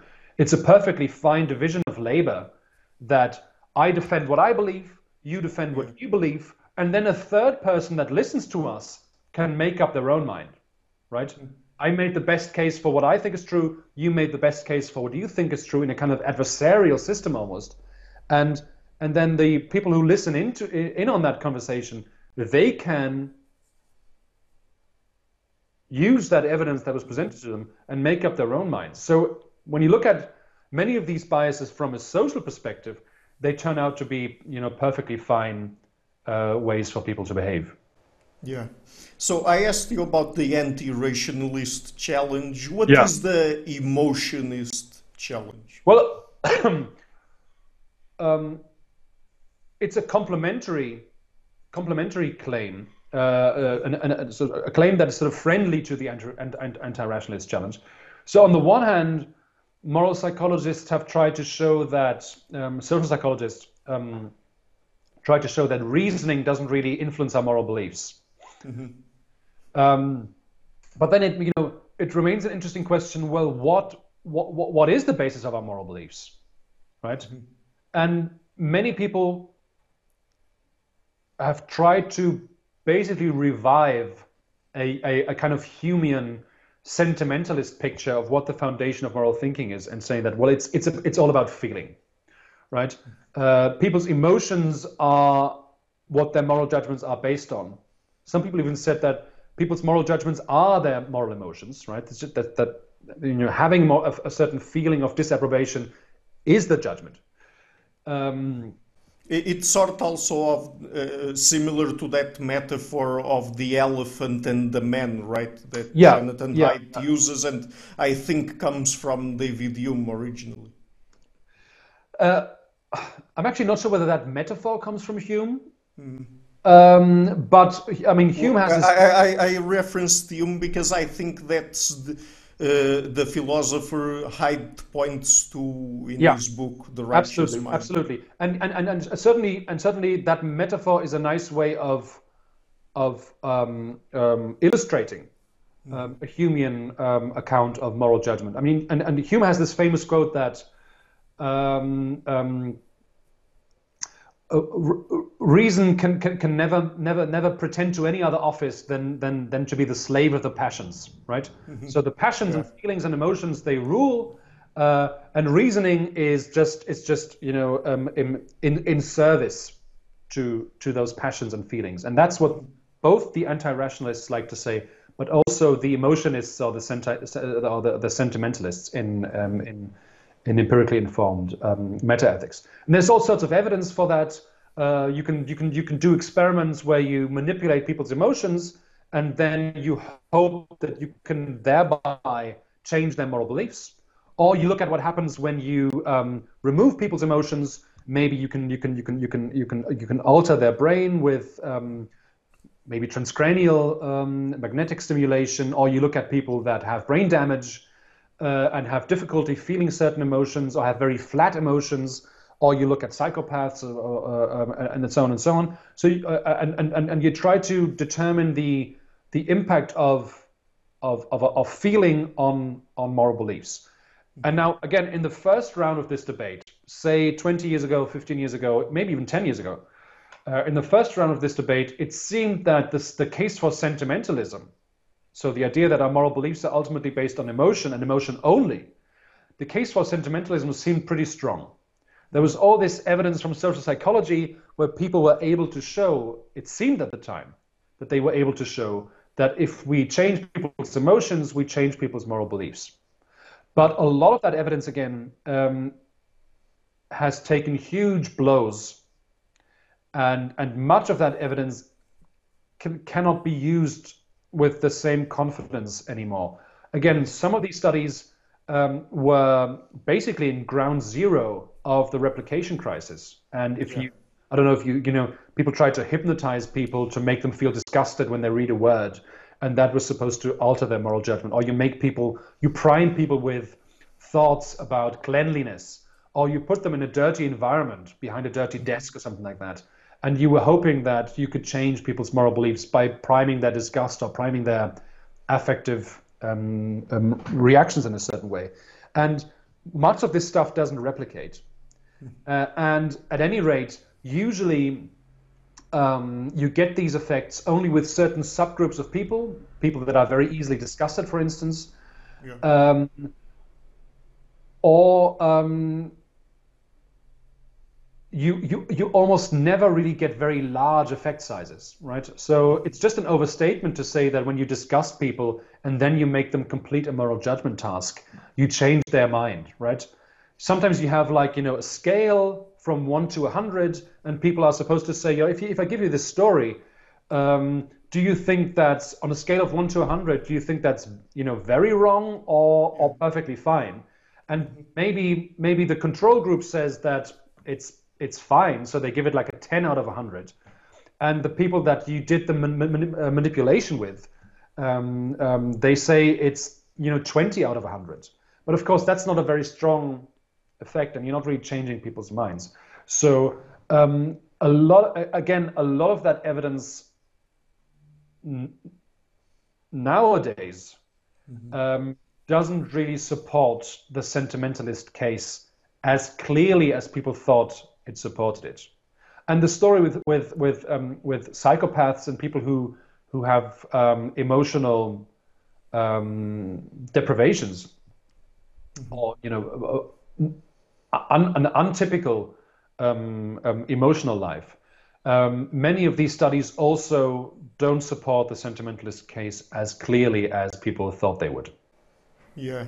Uh, you mentioned disgust, and that's interesting because that's, for example, one of the things that uh, Haidt explores in his work when Yeah. it comes to things like uh, regarding the moral foundation theory, sanctity, purity. Uh, I mean, uh, does moral foundations theory have some sort of implications for how we think about uh, human morality from a philosophical perspective? Because, I mean, if we follow the metaphor that Haidt uses of the taste buds and that we have five different taste buds, in that case it would be care, harm, respect for authority, sanctity, purity, and so on. Yeah. yeah. Uh, the- does that have any important implications for moral philosophy? Um, well, potentially yes. I think the implications that Haidt suggests um, don't really work. So I mean, what he's trying to say is that we have these five or six moral foundations. Yeah. Um, more recently, I think it's been it's it, it's six. Yeah, the, uh, he, he had liberty because of the libertarians, I Yeah, guess. yeah. They even had like a kind of challenge, a kind of almost like an award. Uh, you know, we're gonna we're gonna give you ten thousand uh, dollars, I think, or was it a thousand? I don't know. Um, if you can come up with a new um, um, foundation, and then, then then people submitted stuff, they said, "Nah, that doesn't count." Uh, I'm, I'm, I'm, being uncharitable here, but but kind of that's not right. But, but now it's six foundations, and of course, this is supposed to explain uh, um, the moral basis of political disagreements, ultimately, right? So you you see this very strong divide between what in the U.S. context is called liberals and and conservatives, and the idea was that. Um, liberal psychology focuses exclusively on just basically two of the six foundations. And libertarians are even worse, they only focus on one. Yeah, liberty. Yeah. Right, precisely. And and, and, and, and, and and they and they and they disregard or, un, or underappreciate the remaining moral foundations. And conservatives, that was that's the story that that uh, that we get. Conservatives have just a wider, richer menu of moral foundations that they draw on. So the suggestion that, that was that was implicit in this whole picture was that it's kind of liberals' fault for for um, refusing to um, appreciate the full richness of moral foundations and moral life, right? And it's up to liberals now to meet conservatives halfway because they are sort of they are, they are creating the disagreement, right? The liberals are obstructing mutual understanding because they refuse to acknowledge certain moral foundations that conservatives think are um, are important as well. Yeah, like for example, loyalty to the group, respect Right. for authority, and sanctity slash purity. Right, right, right. So it's almost like liberals are, are selective psychopaths, right? Psychopaths don't care about any moral, any morality, and liberals ca- don't care about um, community values and purity and so on and so on, and they only care about not harming other people and not committing injustice.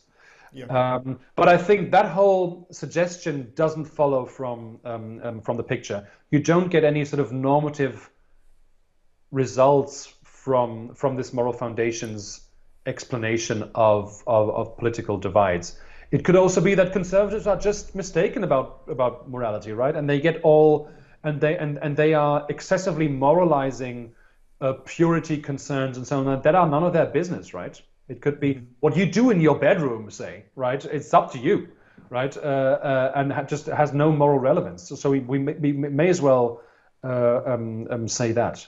And it's also there's always, in, in moral foundations theory, there's always this suggestion that it's sort of uh, it almost comes down to um, well, to a large extent, where you fall on the political spectrum is um, is basically a matter of genes, right?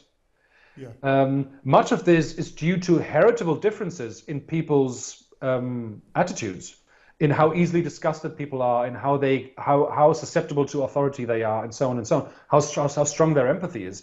These are all differences that, at least to to to to to to an important extent, are heritable. So it's kind of like you know some people are like this and some people are like that, but I don't think in the end that's really true.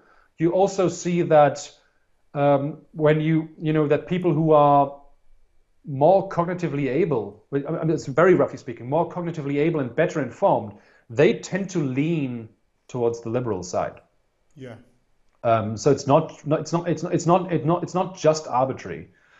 Um, um, on, on, on which side of the political spectrum you fall. So I don't think I, I, I don't really think you get the kinds of moral political impl- uh, um, implications from this model that people like Haidt um, wanted to have. Mm-hmm. Yeah, I think that I also introduced the question here because since you mentioned we were talking about uh, emotions and the emotionist challenge, I guess yeah. that particularly uh, putting on the table the metaphor that Haidt uses of the elephant and the man, it would also go along with the emotionist challenge that basically most of people's judge, moral judgments are based on emotion. Yeah, yeah, and, and the moral foundation theory just says um, um, yeah, our, our main moral foundations are ultimately grounded in emotional dispositions, right? Mm-hmm so the Care Foundation, the Care Harm Foundation, is grounded in empathy, um, and the um, and the um, Community Foundation is grounded in in, in, in, in loyalty and a desire to conform or or, or, or whatever, um, and the Purity Foundation is grounded in disgust. Mm-hmm. And so, so you get this you get this correspondence between the moral foundations and the the the um, affective dispositions that these are grounded in, and in turn, these affective dispositions, they are part of our psychology because having these dispositions solves a certain kind of adaptive challenge, mm-hmm. right?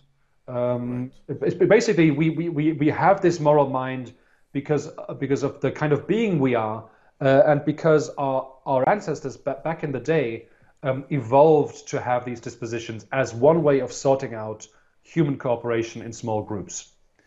Mm-hmm. Um, that's where we get these emotions from. So we are very good at um, empathizing with people that are close to us, that we know, that are related to us. We are um, very, very easily disgusted by by rotten food and and also by social deviance, by by by by um, um, sexual practices that we're not familiar with, and so on and so on. That's that's that's something that we're very easily disgusted by, and there is some kind of evolutionary rationale for um, why why our mind functions this way. Uh, and I mean, much of this is plausible.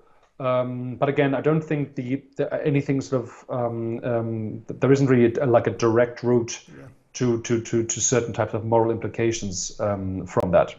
Mm-hmm. So uh, th- there's another pair of arguments that I would like to ask you about. Uh, I-, I, think that we can talk about them together. If not, please tell me. But uh, there's the argument from agreement and the argument from disagreement in moral philosophy. Yeah. So what is each of them about? Yeah, I mean the, the the argument from disagreement is perhaps the most natural way for people to say that morality is relative to culture, right? It, and different different societies have different values. They just say that look, people disagree about what's right or wrong.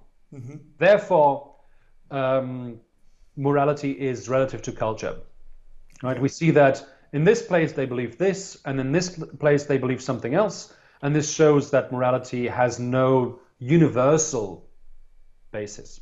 Mm-hmm. Um, so that's it's one way of, of, of challenging moral realism. Again, the realists say that there are just are certain moral facts, and either you get them right or you get them wrong, right? And if I believe that X is morally right, and you believe that Y is morally right, um, then one of us is right and one of us is wrong, right? Mm-hmm. So on the realist account, disagreement means that you know, some people hold true beliefs and some people hold false beliefs. But for relativists, that's not true. There is no objective fact of the matter. And the fact that people disagree about, about morality shows that um, it's ultimately just uh, uh, um, custom is king. And, and, and, and, and moral codes are relative to cultures and societies or maybe even individuals. Um, so that's the argument from disagreement. And um, um, the argument from agreement um, is, is, is, is um, just the flip side of that. um, which is, and it, it, flips the whole thing around, right?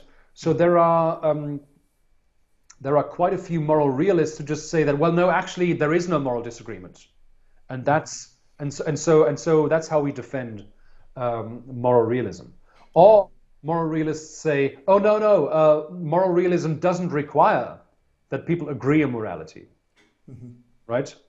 Yeah. But the argument from agreement combines these two moves and says, actually, we can arrive at the same anti-realist conclusion in metaethics mm-hmm. by saying that actually people do agree about moral values, mm-hmm. contrary to what the traditional argument from disagreement um, supposes. Uh, people do agree fundamentally about what their moral values are. Yeah. But that's bad news for moral realism rather than good news.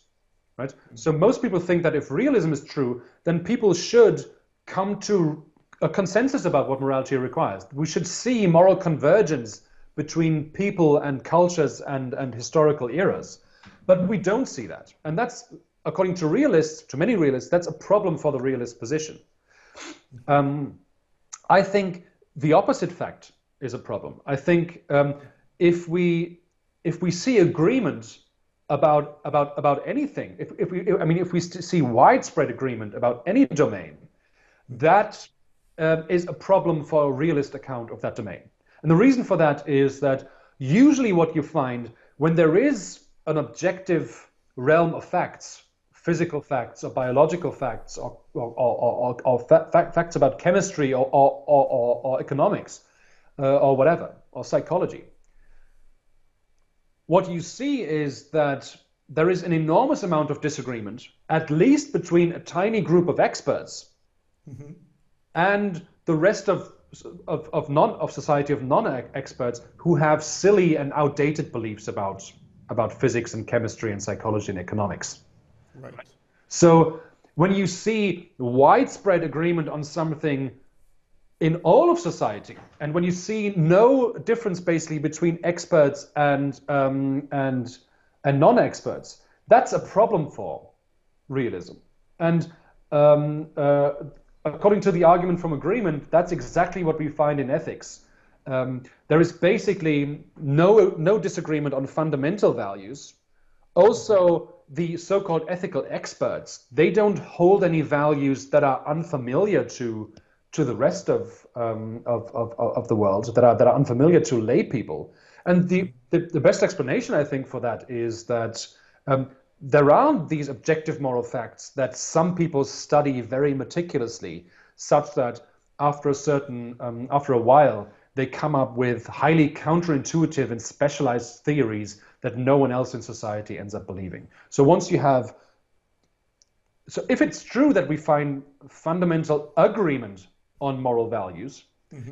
and we don't find any disagreement between people who hold highly counterintuitive moral theories that are very different from what lay people believe, as we see it in physics, for instance, right? Mm-hmm. No one has any idea about, you know, I mean, the overwhelming majority of people has no idea about um, the, the relationship between special relativity and general relativity or so, something like that, right? These are highly counterintuitive theories that no one else believes. And in many cases, the vast majority of people b- b- positively believes the opposite of these theories, right? They have a very, very naive view of, of, of, the universe. Uh, and the same holds for any scientific. I mean, I, I guess that most of science is counterintuitive. Yes, I think so. I think so. Um, so it's a bad sign when you see that even the ethical experts, even the moral philosophers, they don't they don't hold fundamentally different beliefs from um, um, um from people. Um, and I mean, you can you, you just just ask yourself how radical moral disagreements could be, right? So mm-hmm. in science, for instance, you see, oh, take take the example of cosmology again, right? So there is a sort of modern cosmology that physicists in in in, in universities do and that they and, and, and, the, and the theories that they develop in, in, in that field. And it's very, very counterintuitive, right? Lay people have no idea what that is, and it would be it would be far beyond beyond uh, um, um, um, um the understanding of the vast majority of people. Sure. But now imagine all the kinds of crazy and bizarre beliefs that people today and also in history used to hold about cosmology, right? Some people think that the origin of the universe is in in this immaterial, all-powerful, om- omniscient, divine entity some people think that you know, the universe is cyclical. Some people think that the universe was created by a giant cosmic spider, right? Like sort of natural religions. And there's just, there's just an, an, a, an, an, a vast space of disagreement about cosmology. But we don't find anything remotely like that in ethics, right? We basically find that people have the same two or three fundamental theories about what matters in ethics. And there's enormous overlap between these theories, right? Mm-hmm. I mean, consequentialists and deontologists and virtue ethicists and divine command theorists and so on and so on, they all agree that you shouldn't skin babies alive, right? Mm-hmm. There's no there's no disagreement on that. Um, um, so when you compare how radical disagreement about about what's morally require, required could be for instance, when you compare it to how radical disagreements in cosmology actually are, you see that the amount of agreement you find about ethical questions is really quite quite large, right? Mm-hmm. And the disagreements that you find, in almost all cases, they come down to either disagreements about empirical facts, yeah. or um, um, I think very important a very important factor is that people disagree not about which values they are, but they just have different priorities about these values. Some people value compassion more. Some people value individual accomplishment more. Some people value community more. Some people value, you know, your individuality uh, more. But there's no society. There, there are no societies that have no idea what the other society is talking about, right? Mm-hmm. They're, they they they they they they, they just assign somewhat different weights to otherwise shared values. So I think that's a problem for um, for um, realist in, in, in, in metaethics is that we see much more agreement about ethics than we see in any other in any other discipline where pe- where we know that people study objective facts. Mm-hmm. Yeah, I understand. So, uh, and now talking about another aspect of your work, and you have an entire book dedicated to this. What is the educated intuition's account of morality? Right. Um, uh, um, um, I think that um, it's not a problem for our moral judgments if um, if if many of them are intuitive and automatic. If mm-hmm. even even almost all of them are intuitive and automatic. And the reason for that is that um, moral reasoning, sort of system two deliberation, can feed back into our automatic intuitive moral judgments, right? So it's not that these intu- these moral intuitions they don't they don't fall from the sky, right? Yeah. They they come from somewhere, and in many cases, our um, moral moral intuitions are automatic responses that uh, that are habitualized forms of earlier moral reasoning. Yeah. Um, so that there's, there's there's a kind of education that happens with our moral intuitions, and the reason why these intuitions are not these irrational um, brute reactions is that um, a system two conscious reasoning shapes our system one intuitions in, in, in, in many, many important ways. Uh, and, that, and, that's a ubiquitous phenomenon, and I think that applies to moral cognition um, as well, and it applies to other forms of cogni- uh, cognition too. But I think it's it's it's it's it's it's one important. Um, I think it, it, it, sort of increasingly even turns out that that type of view, and I'm not the only one who holds that view, but that that, that type of view that um, our intuitions are shaped by learning processes that right. that's the that that that is where reason comes into the picture that's that the, the, the influence of, of reasoning on our moral beliefs is mostly by by by educating our moral intuitions and by shaping them in um, um, in, in, in subtle ways. Uh, and the fact that we don't that you know conscious reasoning um, doesn't make a big difference to our moral beliefs a lot of the time isn't such a huge problem anymore when you adopt this educated intuitions perspective. Because what, what you, you see the influence of reasoning in in shaping our automatic intuitions rather than in conscious reasoning producing these intuitions from scratch. Mm-hmm. yeah i understand. And since we're talking about uh, how we educate our moral intuitions basically. Uh, one thing just popped into my mind that is um, yeah. uh, okay so we have these moral intuitions and yeah. then for example if we learn philosophy maybe we shape them a little bit uh, rationally. Uh, I, I, mean i was just thinking that since most people are, are uh, don't even have contact with these ideas coming from philosophy, or if they have, I mean, it's just yeah. through some years in school and then they don't care about it anymore. They just sort of put it aside.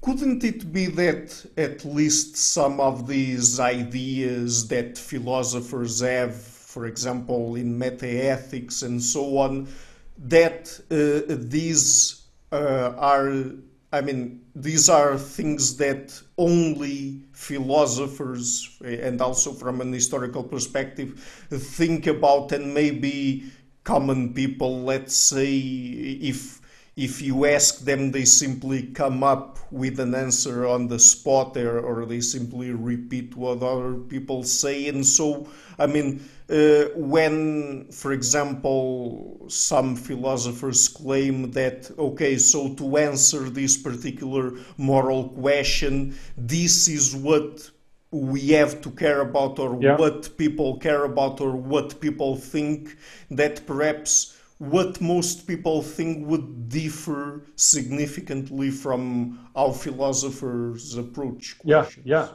yeah, absolutely, absolutely. Uh, I mean, moral progress is slow, right? Mm-hmm. And for any for any given generation, you have only a tiny group of people that holds somewhat better beliefs than the majority, mm-hmm. right? Yeah.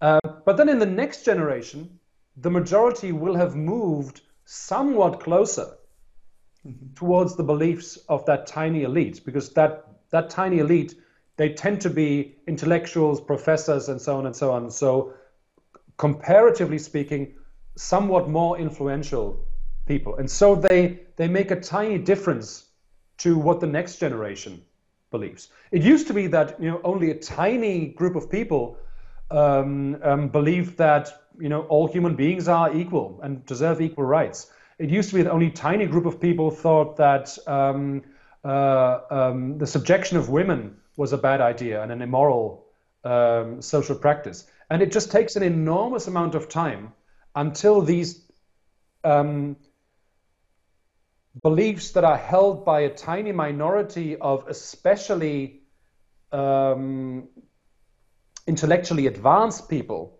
uh, I want to say, mm-hmm. until these beliefs trickle down into the rest um, um, of society.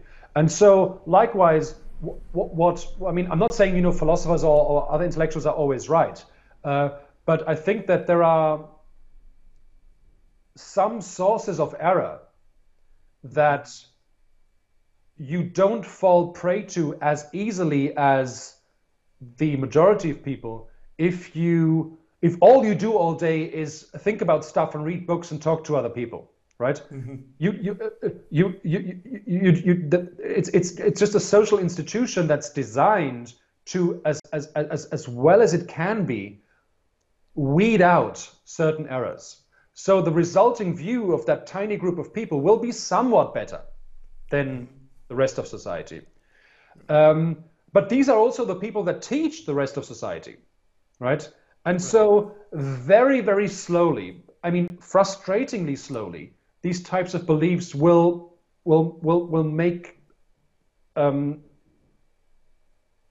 increasing difference to to the beliefs that more and more people hold, right? Mm-hmm. And it may be that you know today philosophers hold crazy beliefs like you shouldn't.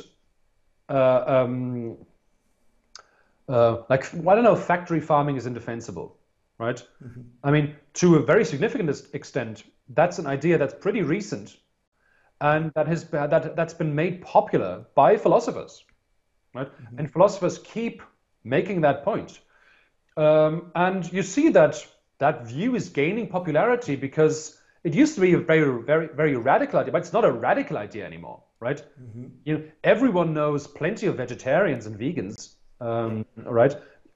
People may not be vegetarians, and they and they may disagree with that, but it's it's it's certainly a, a, a sort of mainstreamish um, uh, position today, and that's and that's and that's and that's because of this dynamic of um, people just seeing that well, you know, this stuff of, of, factory farming and so on and so on just isn't defensible. Um, and, and, and over time, that kind of view um, trickles down to, um, to the rest of society. Yeah. So I have one final question, and since you touched on moral progress, my final question is about that. So, I mean, recently, particularly with books by Steven Pinker, like The Better Angels of Our Nature and Enlightenment Now, more recently, people have been talking about a lot a lot about how our morality progressed yeah. over time and how we are uh, better now than we were a, a, hundred years back, a million years ago, yeah, yeah. Uh, and things like that. and there are people like, for example, uh, even foundations like like Gapminder and Our World in Data that really give yeah. us hard data on moral progress over time. But what does progress mean exactly? Because someone could say, okay, that's just morality or moral values changing over time, but that uh, doesn't correspond to progress or regress. It just change. So, the, the what is moral progress, and does it really exist? Yeah. Um, well, I think it, I think it exists. Uh, I think I think um, there are many examples for moral progress. Um, that it, it, would it, it would be very painful to, ref, to to sort of say, oh no, that's just random change, mm-hmm. right? Uh, we've mentioned, you know, uh, um, racism is going down, sexism is going down. Um, uh, uh, societies are become more peaceful, are becoming more peaceful and less violent, uh, and so on and so on. And I, I, I would, I would, I, I have not seen an argument that I found convincing that I should not be confident in believing that these things are improvements. Yeah. Um, I mean, you could be you could you could be a nihilist again and say that well, I don't I don't think there is such a thing as as as as as as, as good and bad. Um, you know, but I haven't seen a very convincing argument for that either. Um, so I, I, I think I think people don't really believe that themselves. Um, uh, that's sort of like an intellectual position that they that they that they allow themselves to to claim, but they don't really believe that. Everyone makes decisions between better and worse, both for their own lives, for the lives of the people they care about, and for society uh, in general. And like I said, I think there is a surprisingly high degree of convergence and agreement on what these standards and criteria are. And in light of these standards, we see that moral progress is happening, and I, I think we can be optimistic that it that it that it will continue if we don't screw it up. Mm-hmm. Right? Um, I mean, I'm I, I'm I'm I'm not extremely I'm not keeping myself extremely busy with definitional questions. So when you ask me what's moral progress, I'm just gonna say, well, I you know I, the, I think that's just you know when things get better in a moral sense of the term, in a in a in a, in a moral sense of better, uh, and that's that's that's how I use that concept, right? So, 50 years ago, this is what we did. Now this is what we do, and I think that's an improvement. That's what I mean by moral progress. Mm-hmm. Um, uh, and I, I think I think often we pretend, or those people who try to argue that, well, it's just random change. Mm-hmm. They pretend, and you know, we used to do it this way, now we do it this way, but there's no, there's sort of, there's no objective foundation again. Mm-hmm. In light of which we could say, oh, that was an improvement, or that was um, that was things getting worse. Yeah. I think what people pretend is that we sort of we have no moral system, right? And then we come to the table and we and, and people offer us this way of doing things or this do- way of doing things, and we just pick between them arbitrarily. Right? Mm-hmm. But that's not the situation that we're in. Right? The situation that we're in is we actually used to do things a certain way, mm-hmm. and then we came up with a way that we found preferable to that way of doing things. Right? Mm-hmm. So um, it's just not true that we are in a situation of making an arbitrary pick between two alternatives, uh, uh, and we have no measuring stick to compare them in terms of quality. we have made that comparison, mm-hmm. and we found that we think one version is better than the other, right? Yeah.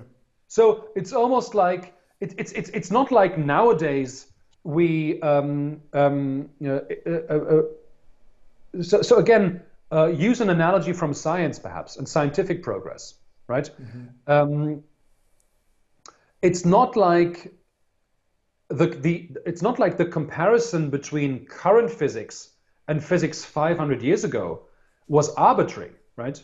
right? We used to have physics 500 years ago, and then new evidence came in, and we and and we developed the new physics out of that.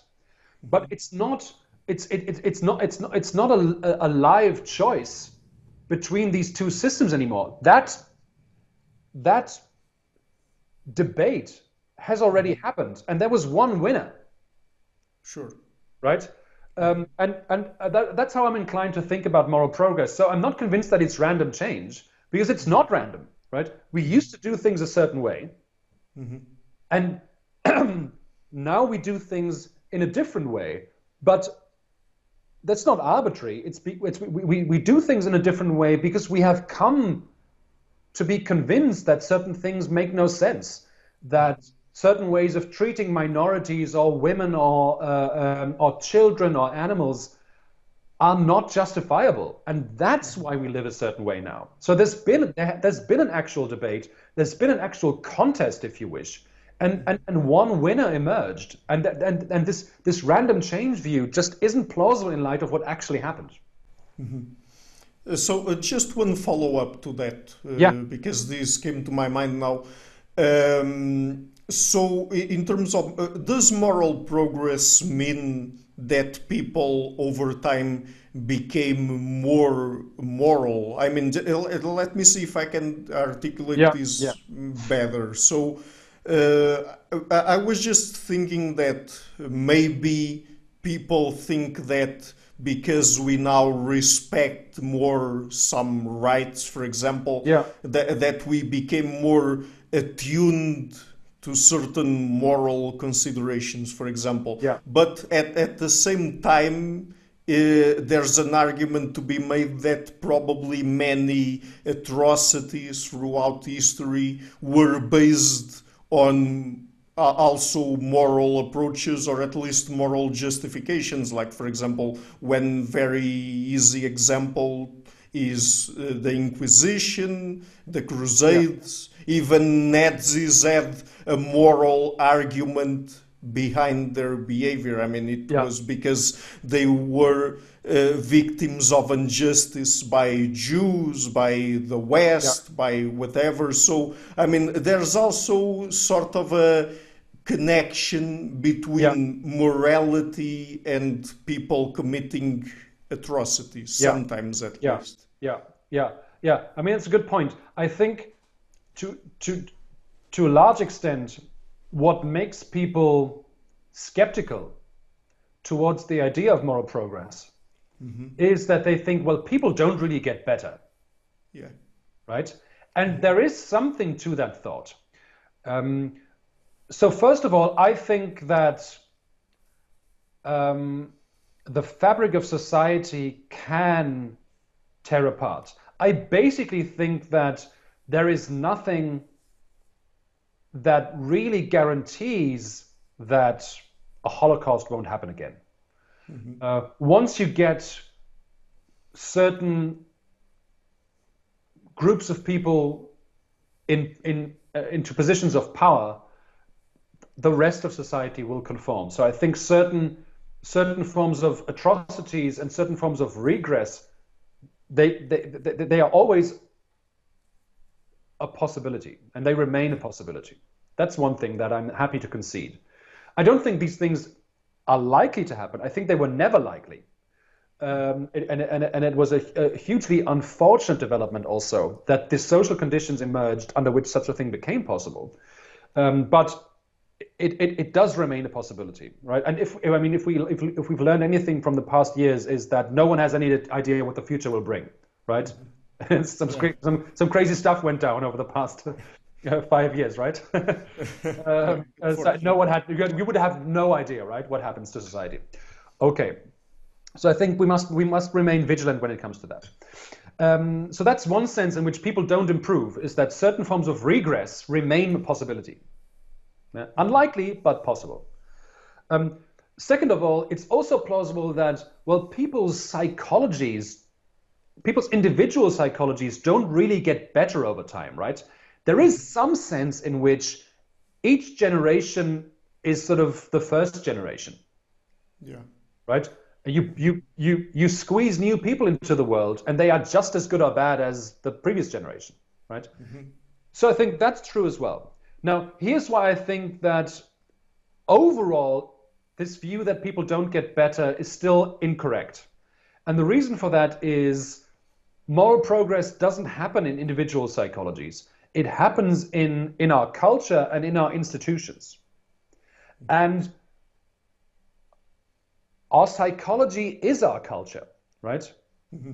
Mostly, um, the way we think and behave and, and, and what makes us tick and the things we care about is shaped or even determined by these external social structures, practices, skills, institutions, and this cultural reservoir of uh, uh, our cultural heritage, right? And that's what that's what our psychology is to a large extent. We are cultural beings, and we the content of, of our cognition and, and, and our psychology is what we learn from from from from from from what we download from our culture right and so in that sense we do improve right because moral progress these moral gains they are stored in external cultural institutions and accomplishments and we and each new generation downloads the next improvement the next stage of that um, um, of that process. And I think uh, to, to, the extent that our psychologies, our psychology just isn't about about our individual minds, right? It's mm-hmm. largely a cultural affair. And if moral progress is stored in there, you can say that yes, it's true that you know each generation is the same kind of people, right? Mm-hmm. And we haven't changed much over the past centuries and and and and and, and millennia. Mm-hmm. Um, but our, I mean, evidently our cultural institutions have changed quite a bit. And since that plays such an important role for how we think and how we behave, um, I think it's still ultimately correct to say that people do become better because the culture that's so important for them uh, undergoes these improvements. Mm-hmm. So, uh, could we say that morality, at least partially, is a social, a socio-cultural phenomenon? Yes, I would say that. Yeah. yeah. Uh, so I'm, I'm, I'm, I'm, I'm quite. I mean, I mean, I mean, uh, maybe, maybe some people are going to gasp, but I'm quite Hegelian about that, right? I don't think morality is about like your individual conscience or the categorical imperative. I think morality is about, you know, objective institutions in the world that people live in. Yeah. Uh, and these institutions change but not randomly. They typically, the, the, the, the direction of change is biased, I think, in a direction of, of moral improvement. Yeah. Okay, so let's end the interview here. Just before we go, Hanno, uh, could you tell us where people can find you on the internet and your work, of course? Right. Uh, um, I, I, I, mean, I, I, think the best way of uh, uh, um, you, you, can you can find um, publications on PhilPapers. That's usually the best way. I mean, I have a department. I have a website uh, at the department uh, of the University of Utrecht in the Netherlands. Uh, um, that's where you can find my work. But I think PhilPapers is probably the best resource because it updates automatically, and you can find my books on Amazon. Okay, great. So I will be leaving links to your work in the description box of the interview. and Hanno, thank you a lot for taking the time to come on the show, as I said at the beginning, and it was yeah. really fun to talk to you. Yeah, likewise. It was, it was my pleasure. Hello everybody, thank you for watching this interview until the end. I've started this channel back in February 2018 and have been putting out regular interviews with academics and intellectuals from a variety of fields. So to keep the channel sustainable, I would like to ask you to consider making a pledge on Patreon. I have the link in the description box or on PayPal. You can also find the links there and uh, otherwise and if you like what i'm doing please share it leave a like and hit the subscription button. I would also like to give a huge thank you to my main patrons and supporters on paypal karin lietzcke and blanchett Baroga larson Laurero, francis ford hans fredrik sunde ricardo vladimiro Greg healy Adam Kessel, Olaf Alex, Jonathan Wiesel, David Diaz, Anian Kata, Jacob Klinkby, Matthew Whitingbird, Arnold Wolf, Tim Hollosy, Eric Ahlenius, John Connors, Paulina Barron, Philip Forrest Connolly, Jerry Muller, Herbert Gintis, Rutger Vos, Bo Weingart, Rebecca Newberger Goldstein, Dan Demetriou, Robert uh, Rui Arthur Koh, Zup, Marco Neves, Max Bailey, Colin Holbrook, Susan Pinker, Thomas Trumble, Bernardo Seixas, Paulo Santurbano, Simon Columbus, Jorge Espinha, Phil Kavanagh, Corey Clark, Mark Blyth, Roberto Inguanzo, Michael Stormer, Eric Neumann, Samuel Andreeff, Tiago Nunes, Bernard Hugueney, Alexander Dannbauer, Omari Hickson, Phylicia Stevens, Fergal Cussen, Yevhen Bodrenko, Al Herzog, Nuno Machado, Don Ross, João Alves da Silva, Jonathan Leibrant, Ozlem Bulut, Nathan Nguyen, Staten T, Samuel Correa, Eric Hines, Mark Smith, J.W., João Eira, Tom Hummel, David Sloan Wilson, Yacila Deza Araújo, Ethan Solon, Romain Roch, Dmitry Grigoriev, and Diego Londoño Correa. My producers, Isar Weber, Jim Frank, Lucas Stafiniak, Ian Gilligan, Sergio Quadriano, Luis Caetano, Matthew Lavender, Tom Vanegdom, Curtis Dixon, João Linhares, Benedikt Muller, Vega Guidi, Sardus France, and Niruban Balachandran, and my executive producers, Michel Rojewski, Rosie, and James Pratt. Thank you for all.